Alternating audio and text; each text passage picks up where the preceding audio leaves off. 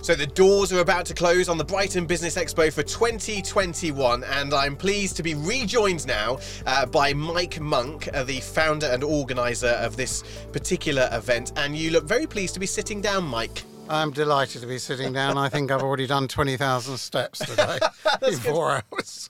You don't need, don't need to do any more all week. You're No, fine. now. no. You're fine. Uh, what an event, Mike! Uh, You must be so pleased. I'm over the moon. I, I, I think we've smashed the numbers. Brilliant. Uh, we've not only beaten the numbers on exhibitors, I think we've beaten our prediction on visitors. So very pleased indeed. There's been a great buzz in the room every time I've gone in there. Everyone's been so friendly, so welcoming. Um, a lot of your exhibitors have been happy to, to jump in the cab, which people would have heard from previous episodes uh, as well. I mean, how much are you now looking forward to you know, continuing and making it even bigger in 2022?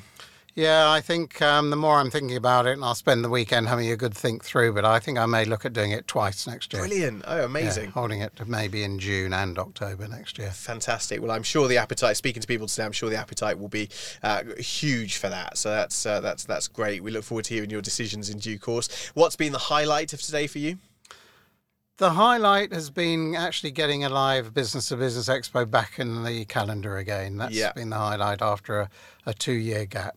Yeah, absolutely. Much needed, I think. Yes, from and everybody. there's definitely an appetite out there for it, that's for sure. Yeah, and I really enjoyed meeting your unicyclist you know, on the on the penny, penny farthing. The penny farthing. Yeah, that- that's it. The penny farthing. Very unique. Very unique. He's been in the back of the cab. He was telling us all about it as well. So that was uh, that was good. It was nice to have a little bit of, of entertainment out there. Also, Well, th- exhibitions are about enjoyment, I think, For not sure. just about doing business. It's about going away thinking, gosh, that was a really good four hours and I thoroughly enjoyed it. Yeah, absolutely. And uh, for anyone that's thinking about coming next year and, and perhaps missed this year, why should people attend your events?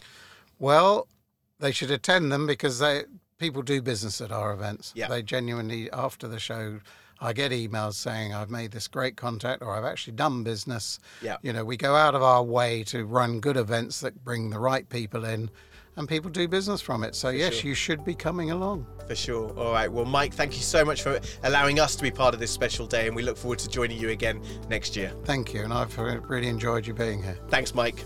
Thank you.